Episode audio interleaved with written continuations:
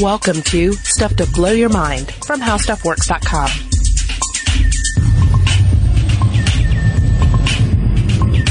Hey, welcome to Stuff to Blow Your Mind. My name is Robert Lamb. And I'm Julie Douglas. We are back from a short little break there, short little summer break, and uh, we're here to talk about uh, really an important topic, especially at this uh, at this time, and that is the topic of Ebola. That's right. Today, uh, just for full transparency, is August 6th. So where we are in this process will probably change by the time it hits your earlobes, but we did want to discuss it because it has picked up obviously so much traction in the last couple of weeks here. Yeah, I mean, just the word Ebola on its own, uh, especially right now, is enough to just summon all these feelings of fear, these feelings of personal body horror, uh, and even xenophobia. Uh, I mean, you see that popping up, especially all over social media, where it's suddenly these attitudes of, well, keep it over there, keep people away from me, I'm going to lock myself up in my home, and no strangers allowed kind of a mentality. Um, but you, don't have to give in to the, the full-on fear, the full-on paranoia. Uh, certainly, Ebola is a very dangerous uh, virus, and we're going to, to, discuss why it's dangerous and, and, and why it is uh, pivotal that we uh, that we focus on it. Uh, but uh, in this episode, we want to we want to lay out the science of Ebola, the science of, of Ebola virus disease, and and discuss what it is, how we're fighting it, and, uh, and, and hopefully you'll leave this podcast with a lot more information about what's going on in the world right now with it. Yeah, because it can be overwhelming to hear the statistics and to hear how it spreads. And I have to say, I think that some news media outlets don't necessarily give it the context that it needs. So you have all these sort of free floating facts out there that can really inspire um, a lot of fear in people. And oh, here's yeah. here's a good example. This is you know the worst outbreak of Ebola vis, uh, virus in history. Um, happening right now in West Africa. It's claimed more than 700 lives, and this is according to the latest count from the World Health Organization. And we have deaths occurring in Sierra Leone, Liberia, uh, Guinea, and Nigeria. So I'm sure you guys have all heard about this and that it is spreading. In fact, um, Margaret Chan, who is the chief of the World Health Organization, said that this outbreak is moving faster than efforts to control it.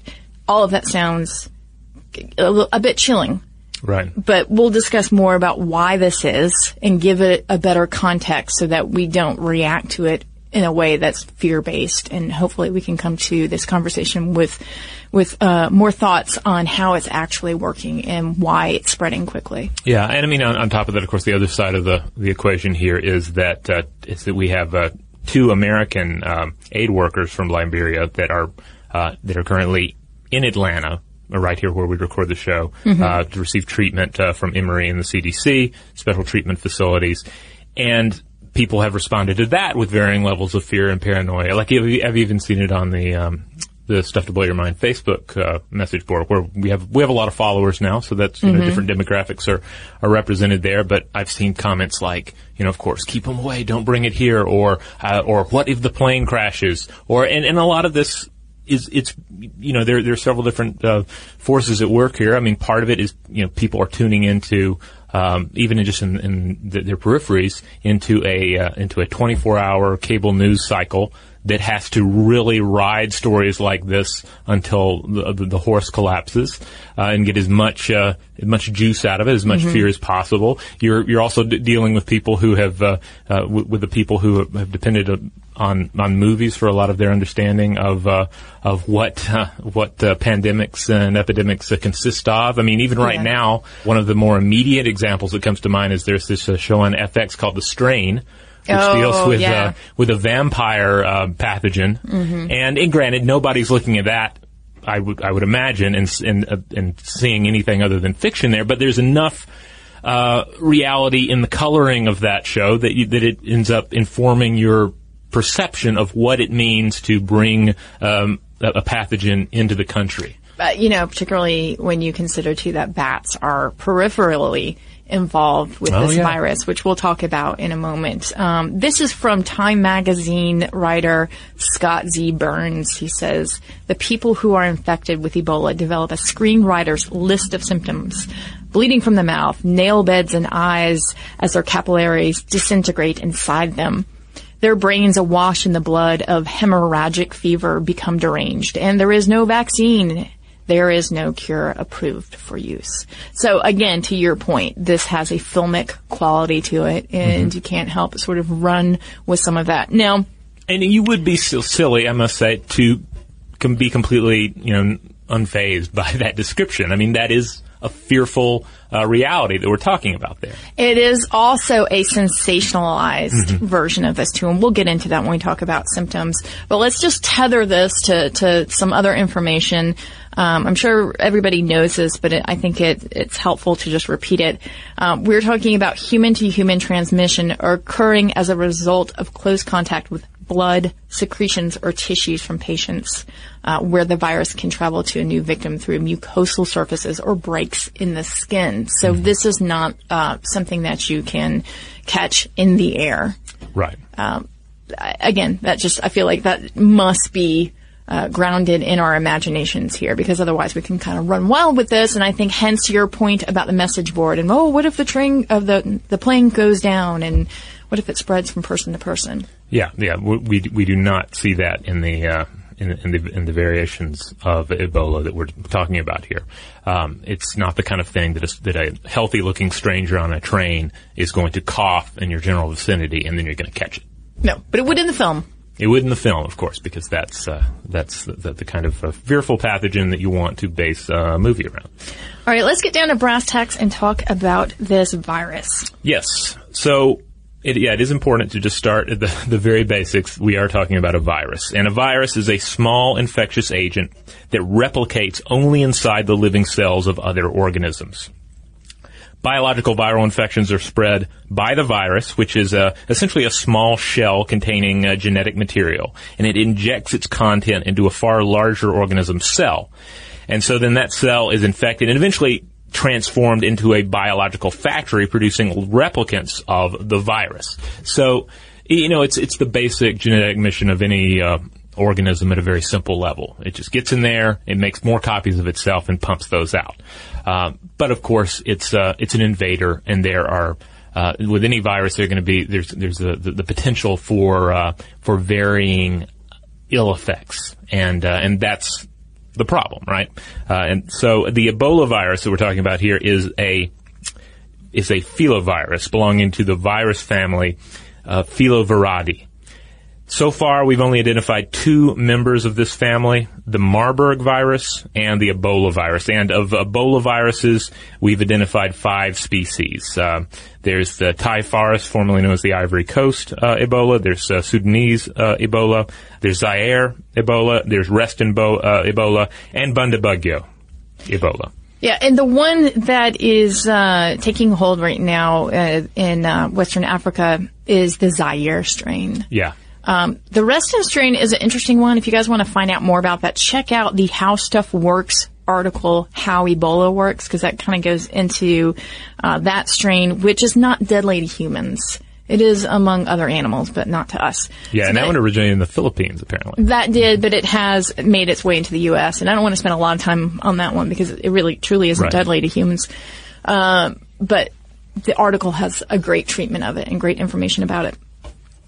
So if you look at this uh, at, at, the uh, the filovirus virons, the viron being the individual uh, virus, um, it may appear in various shapes, including long or branched uh, filaments, as well as uh, shorter filaments that may look like a six or a U or a circle. By now, I feel like every article you found on, find online about Ebola is kind of using the same image of the viron. So, yeah, it, just think a, a, colorful shoelace, and you kind of have the idea of what you're looking at. Yeah, it's that blue shoelace among the red tissue. Mm-hmm.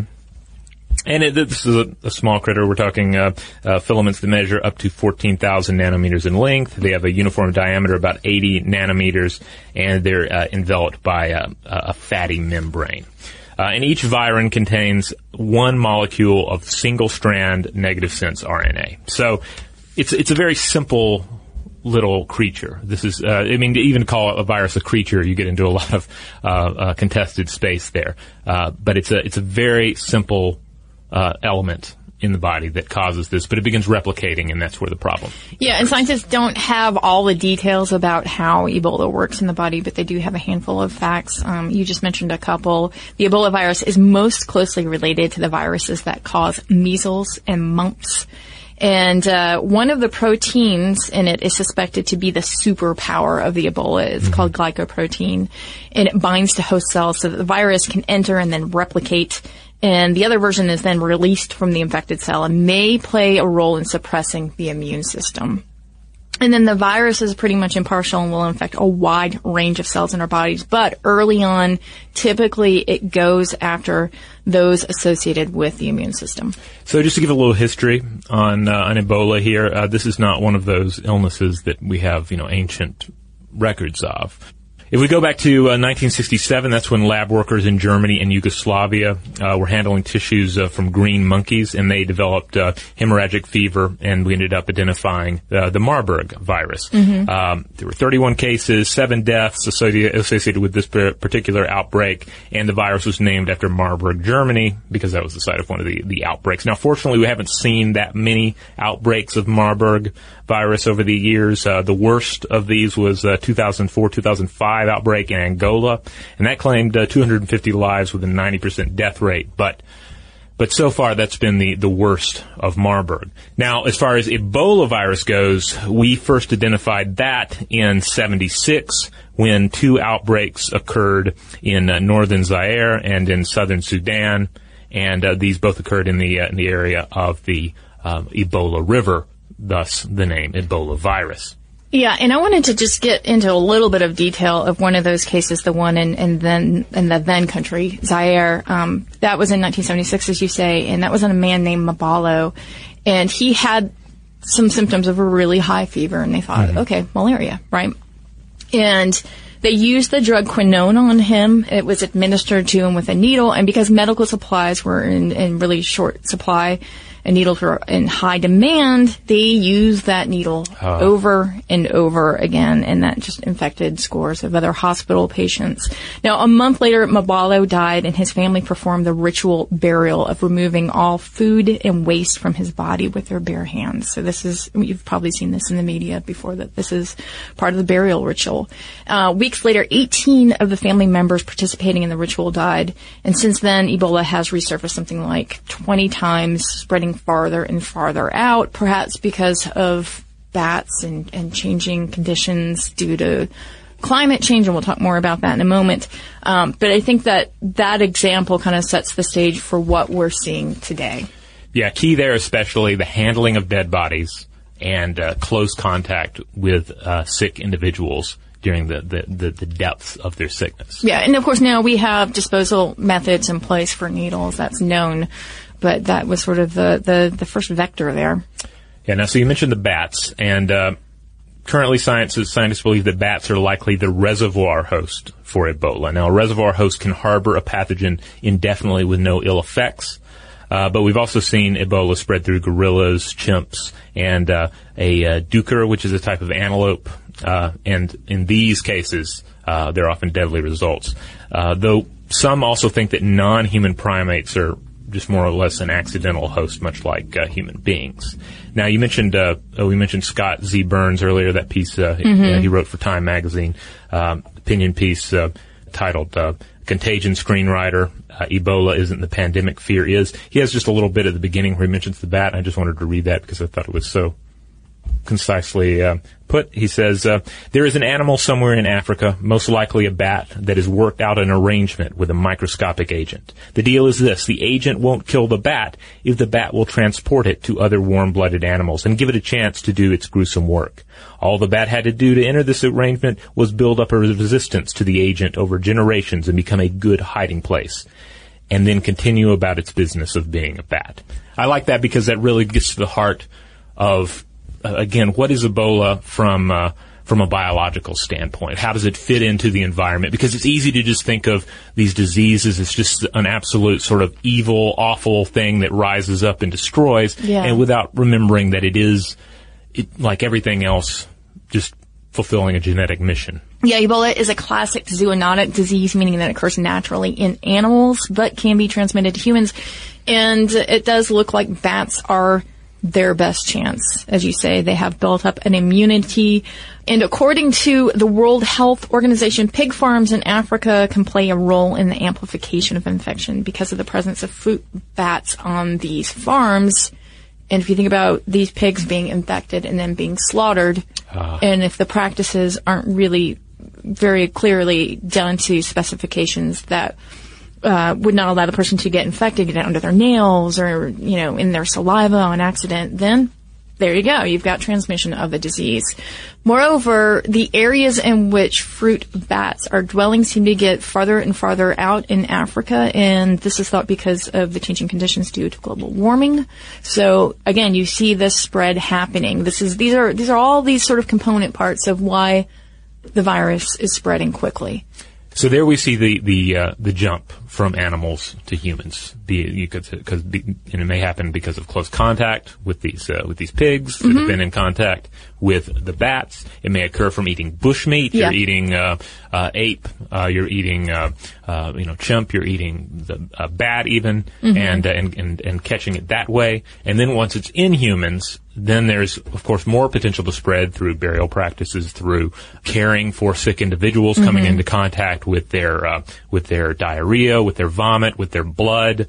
Um, furthermore, uh, uh, men who have recovered from the disease can still transmit the virus through their semen up for up to seven yeah, weeks yeah. following the illness. So, I mean, that's one of the things about Ebola, and one of the the facts that you hear repeated again and again, that Ebola remains active for uh, for an extended period of time here. Yeah, now compounding that, of course, is just, you know, a distrust of government officials, a distrust mm-hmm. of, um, medical facilities and medical workers. And um, imagine too someone trying to quarantine your family member and how upsetting that would be to you, or how upsetting it would be to you if there was a certain burial tradition that your family um, and your community had always engaged in, and then were told to stop because, as we know, these are the sort of traditions are, are deeply ingrained in us and part mm-hmm. of the healing process. And to be told that you can't do that probably feels, you know, is probably fueling some of that distrust toward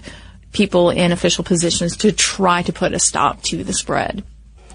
Now, the other thing to consider is that uh, these parts of the world, these some of these countries have been hard hit over the decades with war, with many other different types of strife. So it's kind of like you know, one thing after another and you have a community of people who, who their only sort of way of dealing with life day to day is each other. Mm-hmm. and the sort of bond that they have. So trying to, you know, these outside organizations coming in and trying to give them these directions probably feels very sort of alien to them and, and, um, and sort of disruptive of the ways that they have survived in the past.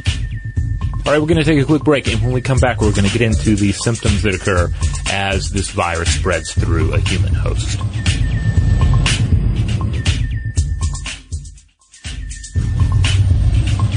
All right, we're back, and uh, as we continue to talk about Ebola here, now's the point where we need to get into uh, how the infection spreads through the body and the various symptoms that uh, that occur. Now, this is this is likely uh, some of the, the material that you've you've definitely uh, uh, encountered already uh, just through media consumption of uh, of the ongoing uh, uh, crisis. Mm-hmm. But uh, if you'll remember, we talked about the virus in the cell and and how the the virus needs to invade the cell and turn the cell into a virus producing factory.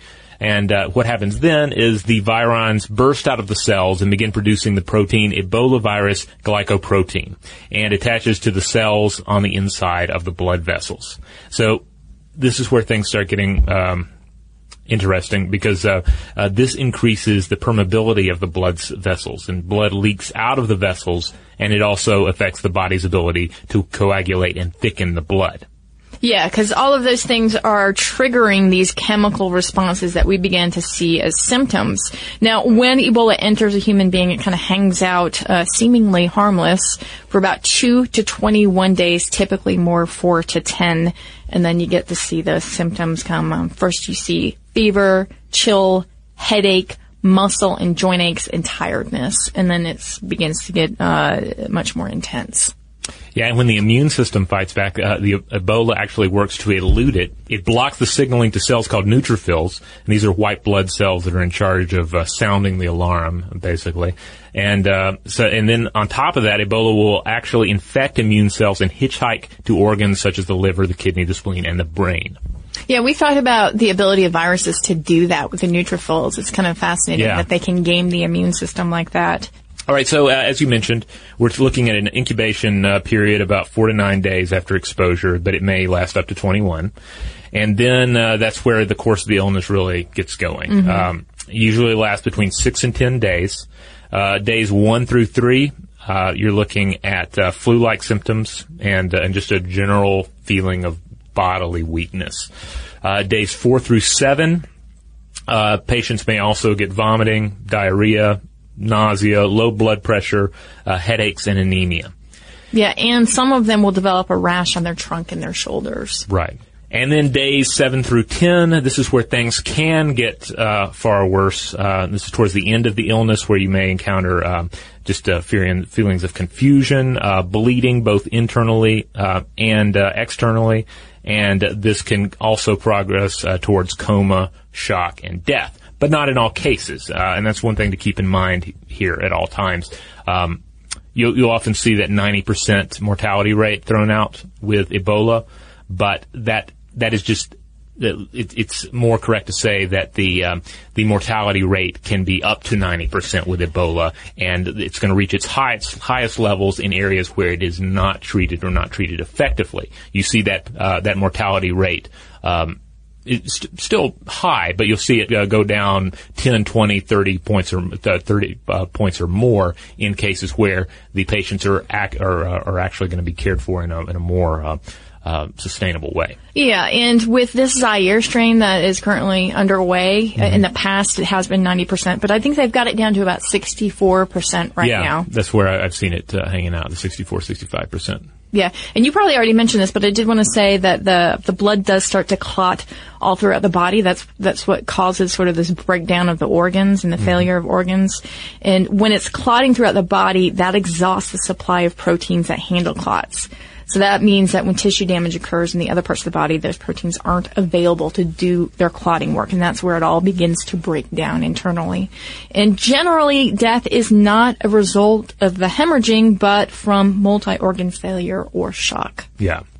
Now, of course, not everyone dies from Ebola, and when people survive Ebola, they're a few different factors that, that, that play a role here. And I mean, one, of course, is just the overall immune system health of an individual. Is this a young person with, uh, you know, that's, uh, that's, that's in the, the, the prime of their life that have encountered, uh, the virus? Or is this, uh, an older individual? Is this someone with an already compromised immune system?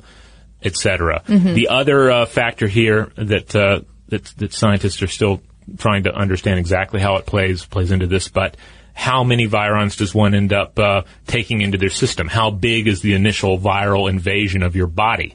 Is it a small number? Is it a larger number? Um, obviously, uh, that is thought to play a, a role as well. Yeah, and that might depend on whether the animal or the human you were infected from, where they were in that illness. So if you say how many virons are present in their bloodstream or saliva or whatever it was, that was the infecting um, element.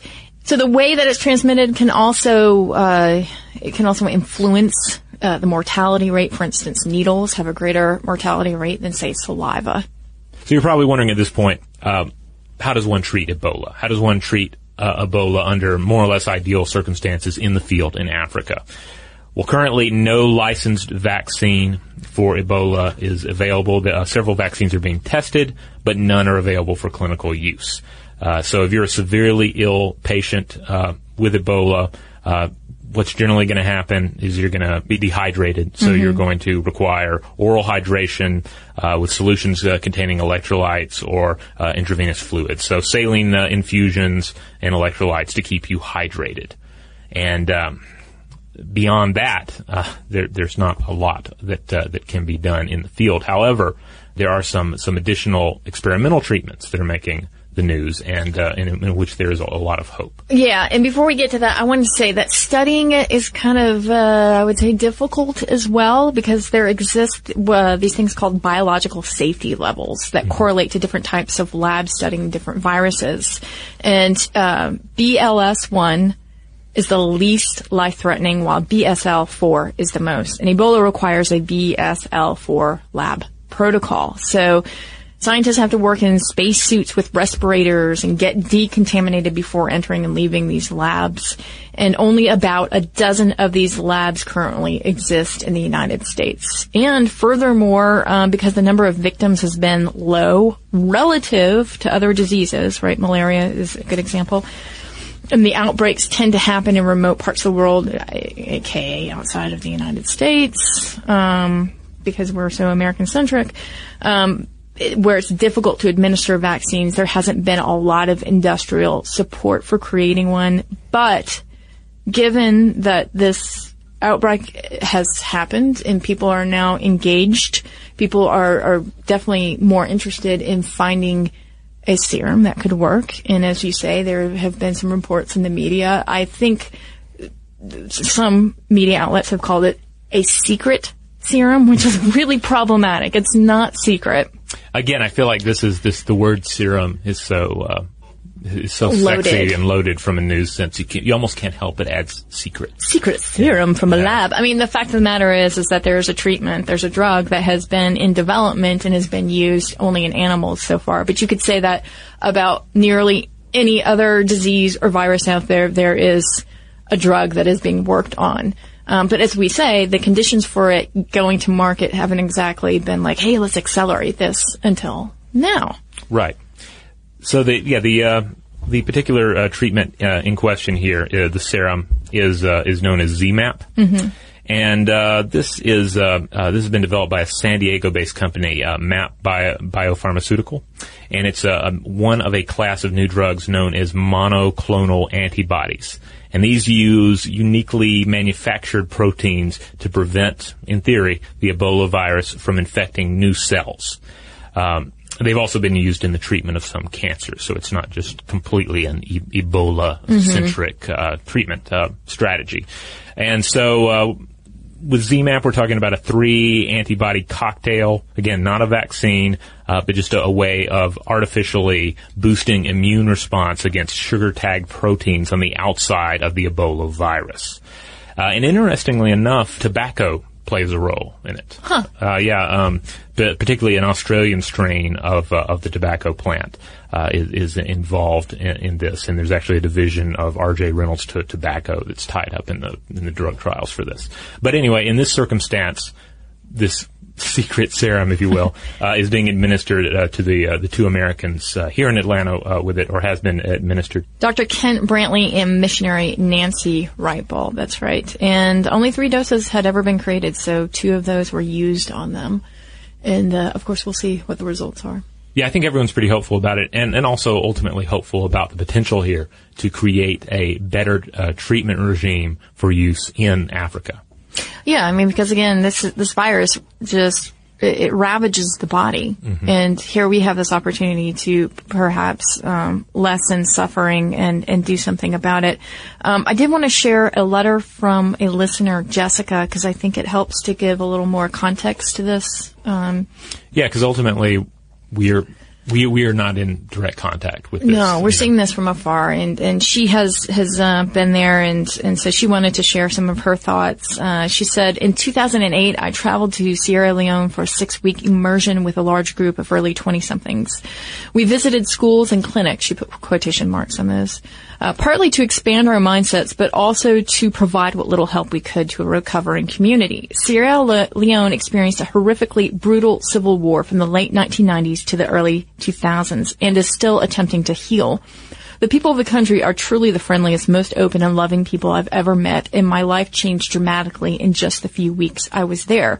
I write because of the Ebola happenings, and I've attached photos of what consists of available medical care in Freetown, the capital city, which is home to nearly 1.1 million people.